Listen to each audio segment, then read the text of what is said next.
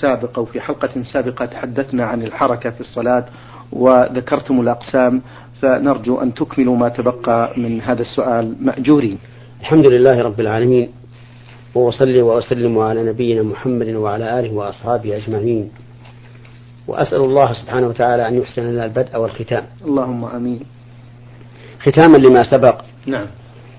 ذكره من أقسام الحركة في الصلاة حيث ذكرنا أن الحركة في الصلاة خمسة أقسام. نعم. واجبة وهي ما يتوقف عليه صحة الصلاة. والثاني مستحبة وهي ما يتوقف عليه فعل مستحب في الصلاة. والثالثة محرم مبطلة وهي الحركة الكثيرة المتوالية لغير ضرورة. نعم. وبينا مفهوم هذه القيود. وقلنا إن الحركة اليسيرة المحرمة كالحركة الكثيرة التي المتوالية. وضربنا لذلك مثلا برجل يصلي والتفت ينظر إلى امرأة أجنبية لشهوة. فإن هذا محرم. هذا النظر محرم ولو كان حركة يسيرة فيكون مبطلا للصلاة لمنافاته للصلاة. إذ أن الصلاة خشوع وحضور بين يدي الله عز وجل. والصلاة تنهى عن الفحشاء والمنكر وهذا ينافي الصلاة تماما. فلذلك نقول إنه مبطل للصلاة. القسم الرابع الحركة المباحة وهي الكثيرة للضرورة أو اليسيرة للحاجة. الكثيرة للضرورة أو اليسيرة للحاجة. اليسيرة للحاجة كإنسان آه، نزل شماغه مثلا نعم. من وسط رأسه فاستدناه إلى مقدم الرأس. إنسان حصل به التهاب حكة فحكها فإن هذا من اليسير للحاجة. إنسان شك هل قام الإمام أو جلس؟ فالتفت لينظر هل هو قائم أو جالس. هذه أيضا من الحركة اليسيرة المباحة. وقد نقول إنها من المستحب لأجل أن أن بها تتم المتابعة.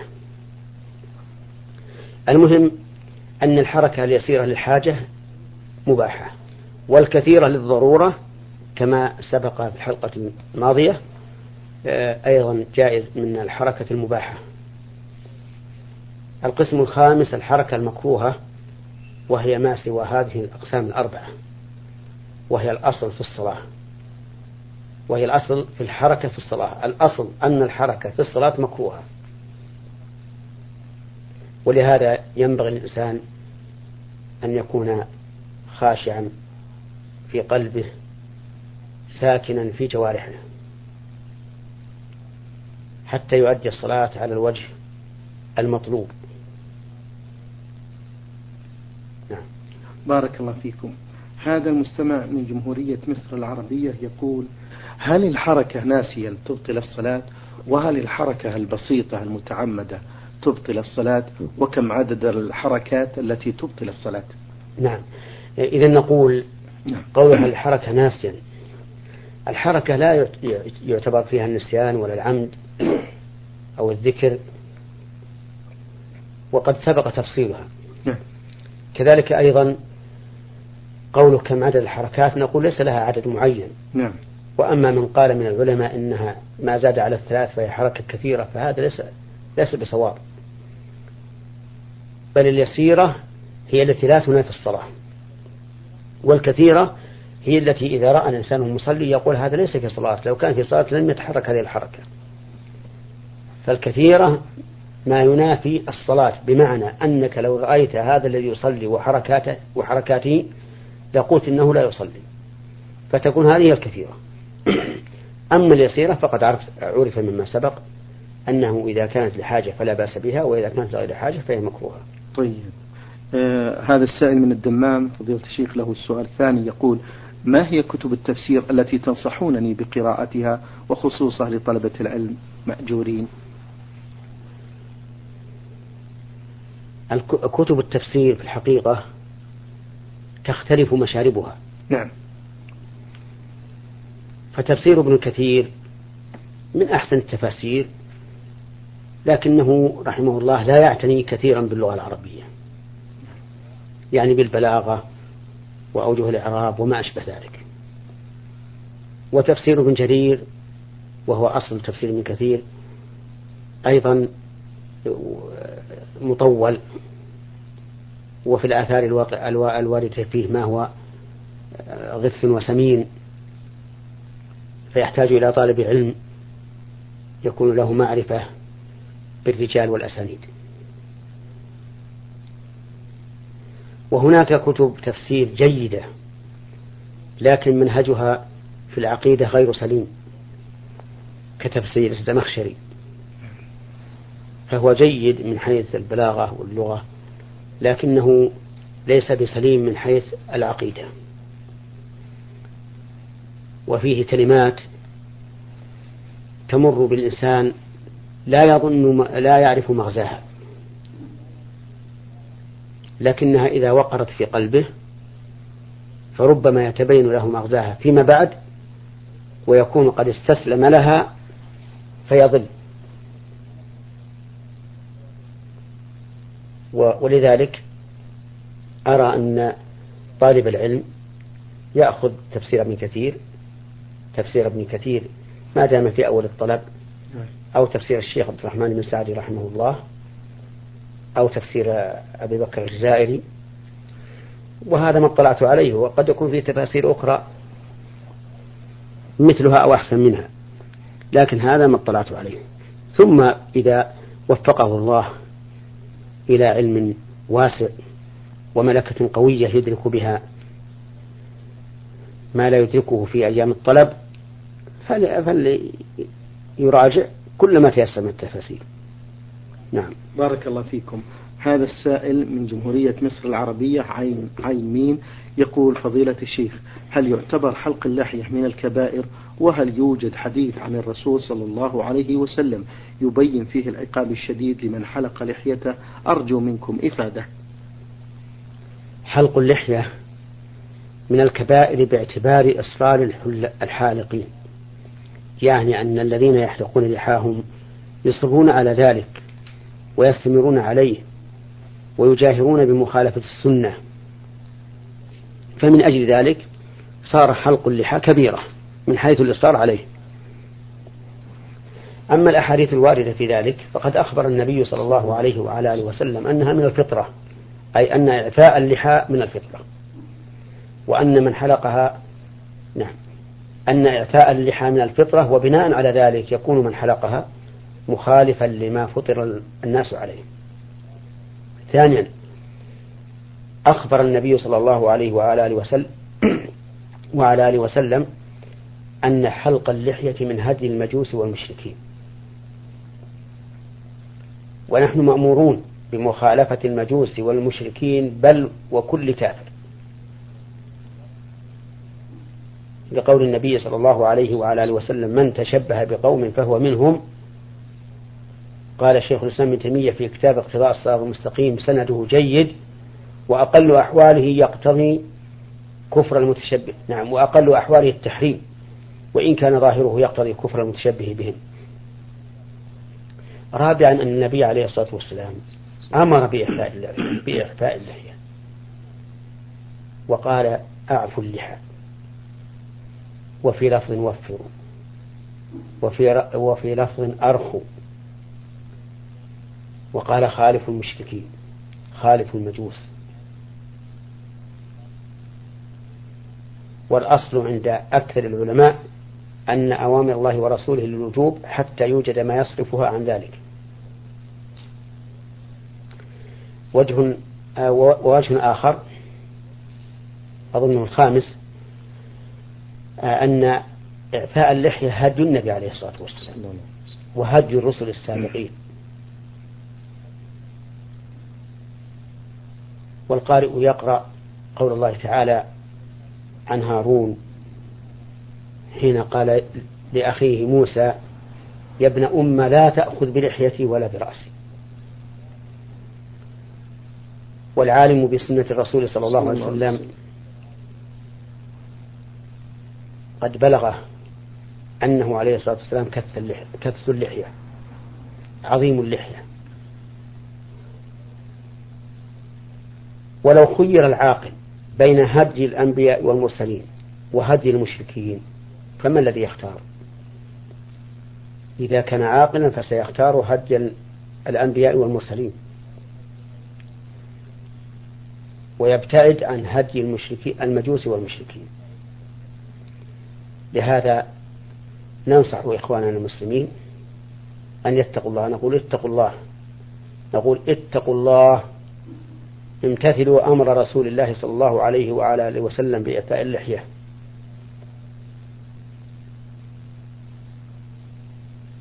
فإن الله قال فليحذر الذين يخالفون عن أمره أن تصيبهم فتنة أو يصيبهم عذاب أليم. قال الإمام أحمد أتدري ما الفتنة؟ الفتنة الشرك لعله إذا رد بعض قوله أن يقع في قلبه شيء من الزغي فيهلك. فالمسألة عظيمة. فنحن نخاطب جميع إخواننا المسلمين أن يتقوا الله عز وجل وأن يتمسكوا بهدي النبي صلى الله عليه وعلى آله وسلم حتى يؤجروا على ذلك ويحصل لهم مع طيب المظهر باللحية التي جمل الله بها وجوه الرجال طيب المبطن وهو طيب القلب لأن الإنسان كلما ازداد تمسكا بدين الله ازداد قلبه طيبا. ولنستمع إلى قول الله تعالى من عمل صالحا من ذكر أو أنثى وهو مؤمن فلنحيينه حياة طيبة ولنجزينهم أجرهم بأحسن ما كانوا يعملون. فلنحيينه حياة طيبة. ما قال فلنكثرن ماله فلنرفهنه. قال نحيي حياة طيبة. حتى لو كان فقيرا وقلبه مطمئن راض بقضاء الله وقدره فحياته طيبة. نسأل الله تعالى أن يطيب قلوبنا بذكره والإيمان به. وأن يهدي جميع المسلمين لسنة رسول الله صلى الله عليه وعلى آله وسلم. اللهم صل وسلم على نبينا محمد. بارك الله فيكم فضيلة الشيخ. هذا الشاب من مصر يقول بأنه ارتكب بعض المعاصي فتاب إلى الله توبة نصوحة. فهل يقول فهل لي من توبة في ذلك مأجورين فضيلة الشيخ؟ أروي قصة رواها لنا نبينا صلى الله عليه وسلم. عن رجل كان في من سبق. قتل تسعا وتسعين نفسا بغير حق. تسعا وتسعين نفسا بغير حق. ثم ذهب إلى راهب. يعني عابدا نعم. عابدا من العباد.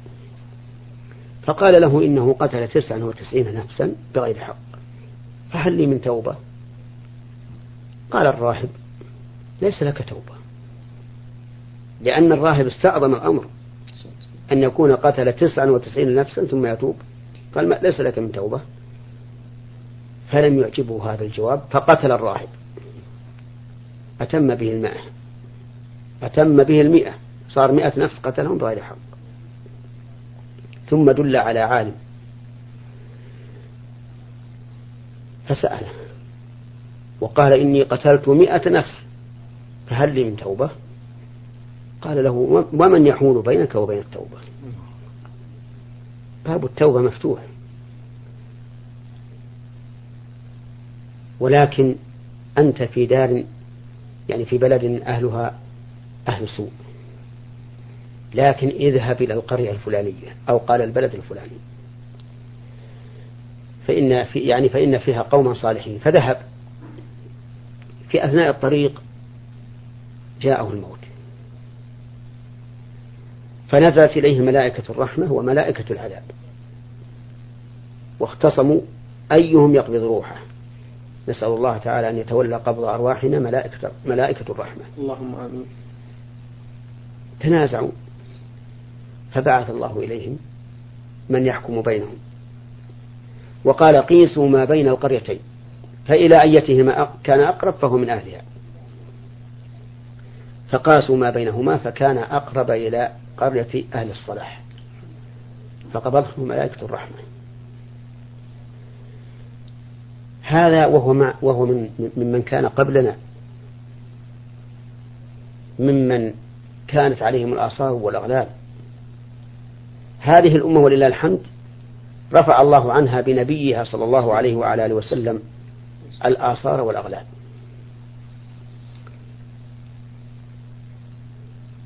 وقال تعالى في كتابه قل يا عبادي الذين أسرفوا على أنفسهم لا تقنطوا من رحمة الله إن الله يغفر الذنوب جميعا. إنه هو الغفور الرحيم. وقال تعالى والذين لا يدعون مع الله إلها آخر ولا يقتلون النفس التي حرم الله إلا بالحق ولا يزنون. ومن يفعل ذلك يلقى أثاما يضاعف له العذاب يوم القيامة ويخلد فيه مهانا إلا من تاب وآمن وعمل عملا صالحا فأولئك يبدل الله سيئاتهم حسنات وكان الله غفورا رحيما. فهؤلاء قوم أشركوا وقتلوا النفس بغير حق. وزنوا. فانتهكوا حق الله الذي هو أعظم الحقوق. وانتهكوا دماء النفوس المحرمة. وانتهكوا الأعراض. ومع ذلك يقول الله عز وجل فيهم إلا من تاب وآمن وعمل عملا صالحا فأولئك يبدل الله سيئاتهم حسنات وكان الله غفورا رحيما. حتى المنافقون إذا تابوا تاب الله عليهم. لقوله تعالى إن المنافقين في الدرك الأسفل من النار ولن تجد لهم نصيرا إلا الذين تابوا وأصلحوا واعتصموا بالله وأخلصوا دينهم لله فأولئك مع المؤمنين. وسوف يؤتي الله المؤمنين يؤتي الله المؤمنين أجرا عظيما. فنقول لهذا الأخ السائل إذا تبت إلى الله من أي ذنب فإن الله يتوب عليك. مهما عظم الذنب. وربما تكون بعد التوبة أحسن حالا منك قبل التوبة. ولكن إذا كانت الذنب يتعلق بآدمي فابرأ منه. فإذا كان مالا فرده إليه. وإن كان مظلمة عرض كما لو اغتبته في المجالس فاستحله. إن كان قد علم بأنك اغتبته أو خشيت أن يعلم. وإن لم يعلم بالغيبة ولا تخشى أن يعلم فاستغفر له وأثني عليه بما هو فيه من الخير والخصال الحميدة في المواضع الذي آه، في المواطن التي كنت اغتبته فيها. ونسأل الله لنا ولكم التوبة. اللهم آمين. نعم. بارك الله فيكم فضيلة الشيخ. هذا السائل من السودان آه عين أحمد يقول في هذا السؤال ما هي شروط كلمة التوحيد لا إله إلا الله؟ كلمة التوحيد لا إله إلا الله أول لابد أن نعرف ما معناها. نعم. معناها لا معبود بح... لا معبود حق إلا الله. لا معبود حق إلا الله. هذا معناها. فكل ما عبد من دون الله من ملك ونبي وولي وشجر وحجر وشمس وقمر فهو باطل. لقوله تعالى ذلك بأن الله الحق وأن ما يدعون من دونه هو الباطل وأن الله هو العلي الكبير. هذا معنى هذه الكلمة العظيمة. وهي مبنية على ركنين. نفي وإثبات. نفي الألوهية عما سوى الله وإثباتها لله. وبهذا يتحقق التوحيد. أي باجتماع النفي والإثبات يتحقق التوحيد. ووجه ذلك أن النفي المحض الذي لا يقرن بإثبات نفي محض فهو عدم. وأن الإثبات المحض الذي لا يقترن بالنفي إثبات لا يمنع المشاركة. فلا يتحقق التوحيد إلا بإثبات ونفي.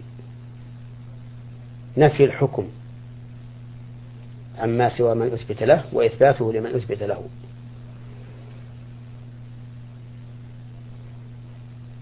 وهذان الركنان هما الأصل.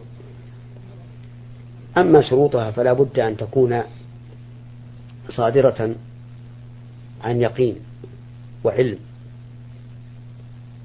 يقين لا شك معه وعلم لا جهل معه ولا بد لها من شروط لاستمرارها كالعمل بمقتضاها حسب ما تقتضيه الشريعة. وأما مجرد القول باللسان بدون اعتقاد وإيقان فإن ذلك لا ينفع. فنشهد أن لا إله إلا الله وأن محمد رسول الله. نعم. بارك الله فيكم. يقول هذا السائل من السودان آه، هل أذكار الصباح لها وقت معين فضيلة الشيخ؟ أرجو بهذا إفادة. أذكار الصباح. أذكار مضافة إلى الصباح. وهذه الإضافة بمعنى في. فإذا قلنا أذكار الصباح فهو بمنزلة قولنا أذكار في الصباح. فيكون محلها من حين طلوع الفجر إلى أن تشرق الشمس ويكون الضحى. فإذا كان الضحى انتهى الإصباح.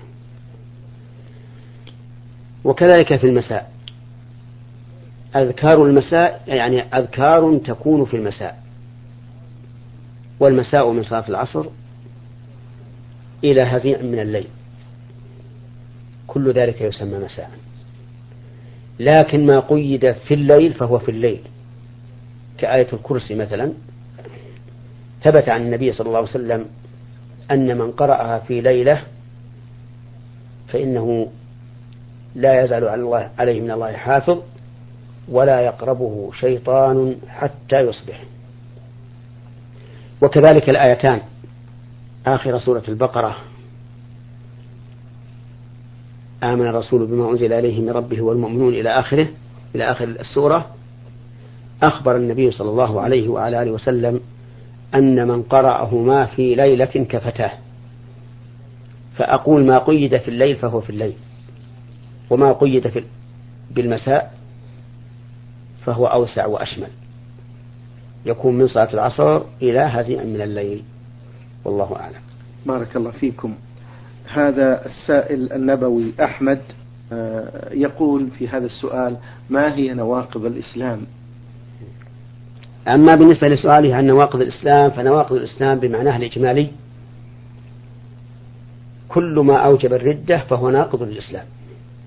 كل ما أوجب الردة فهو ناقض للإسلام. يعني كل شيء من قول أو فعل أو عقيدة يكون به الإنسان مرتدا فهو ناقض للإسلام.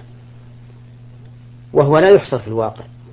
يعني أفراده لا تحصى لا بعشرة ولا بعشرين ولا بأكثر. لكن الضابط أن كل ما كان مقتض مقتضيا للردة فهو من نواقض الإسلام. فمثلا كفر الجحود. أن يجحد ما يجب الإيمان به مثل أن يجحد والعياذ بالله وجود الله أو الملائكة أو الرسل أو الكتب أو اليوم الآخر أو القدر خيره وشره فقد أتى ناقضا من نواقض الإسلام.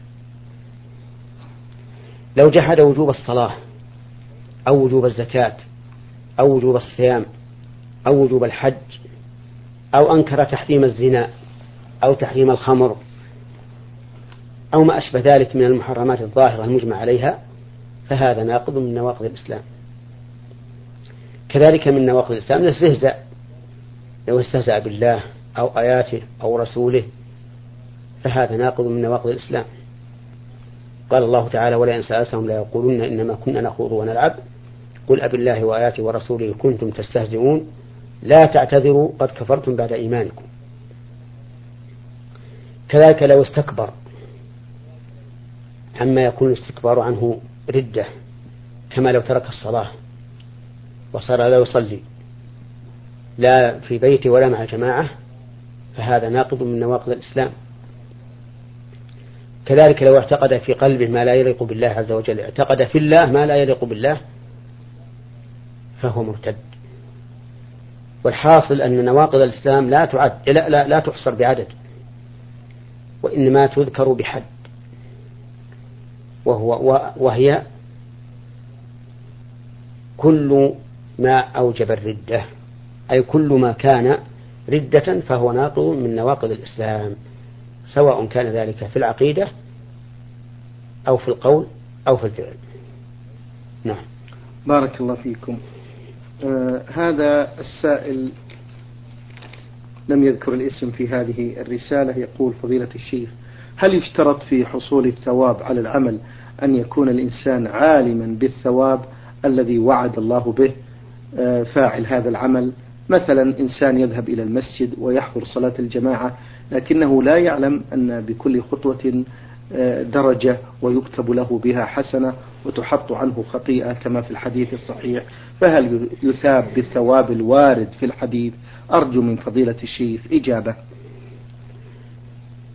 لا يشترط لحصول الثواب أن يكون الإنسان عالما به بل يحصل لمن لمن عمل هذا العمل سواء نوى به ذلك الثواب أم لم ينو به ذلك الثواب. لكنه لا شك أنه إذا احتسب الأجر على الله بما رتبه الله على هذه العبادة من من الثواب كان أفضل وأحسن. ولهذا قال النبي عليه الصلاة والسلام من صام رمضان إيمانا واحتسابا غفر له ما تقدم من ذنبه. ولا شك أن الإنسان إذا احتسب العمل الصالح أي احتسب ما رتب عليه من الثواب لا شك أنه أقوى إيمانا وأشد رغبة ممن غفل عن ذلك ولم يحتسبه. لكن ظاهر النصوص أن هذا العمل أن أن الثواب المرتب على العمل يحصل وإن لم يكن في بال الإنسان ذلك الثواب المعين أو لم يكن عالما به أصلا. كما أن المحرم الذي رتب عليه عقوبة نعم. تحصل العقوبة وإن كان الإنسان لم يعلمها. مثال ذلك لو أن رجلا زنى والعياذ بالله بامرأة وهو ثيب يعني وهو قد تزوج وجامع زوجته في نكاح صحيح ويعلم أن الزنا حرام لكن لا يدري أن عليه الرجم فهنا يرجم وإن لم يعلم أن عليه الرجم إذا تمت الشروط. ربما يقول لنا أنا لو علمت أن أن حدي الرجم ما زنيت. نقول ليس من الشرط أن تعلم. ليس من الشرط أن تعلم. وكذلك لو أن رجلا جامع زوجته في نهار رمضان في حال يلزمه فيها الصوم. ثم جاء يسأل يقول هل علي كفارة؟ نقول نعم عليك الكفارة. فإذا قال أنا لم أعلم أن علي كفارة ولو علمت أن علي كفارة ما جمعت. قلنا هذا ليس بشرط. ما دام عرفت أنه حرام وانتهكت الحرمة فعليك الكفارة. والدليل لذلك قصة الرجل الذي جامع زوجته في نهار رمضان ثم أتى إلى النبي صلى الله عليه وعلى آله وسلم وقال يا رسول الله هلكت. قال ما أهلكت؟ ما أهلكك؟ قال وقعت على امرأتي في رمضان وأنا صائم. فأمره النبي صلى الله عليه وعلى آله وسلم بالكفارة. مع أن الرجل كان لا يدري ماذا عليه. فدل هذا على أن فاعل المحرم يؤاخذ به وإن كان لا يدري ما يترتب عليه. نعم. شكر الله لكم.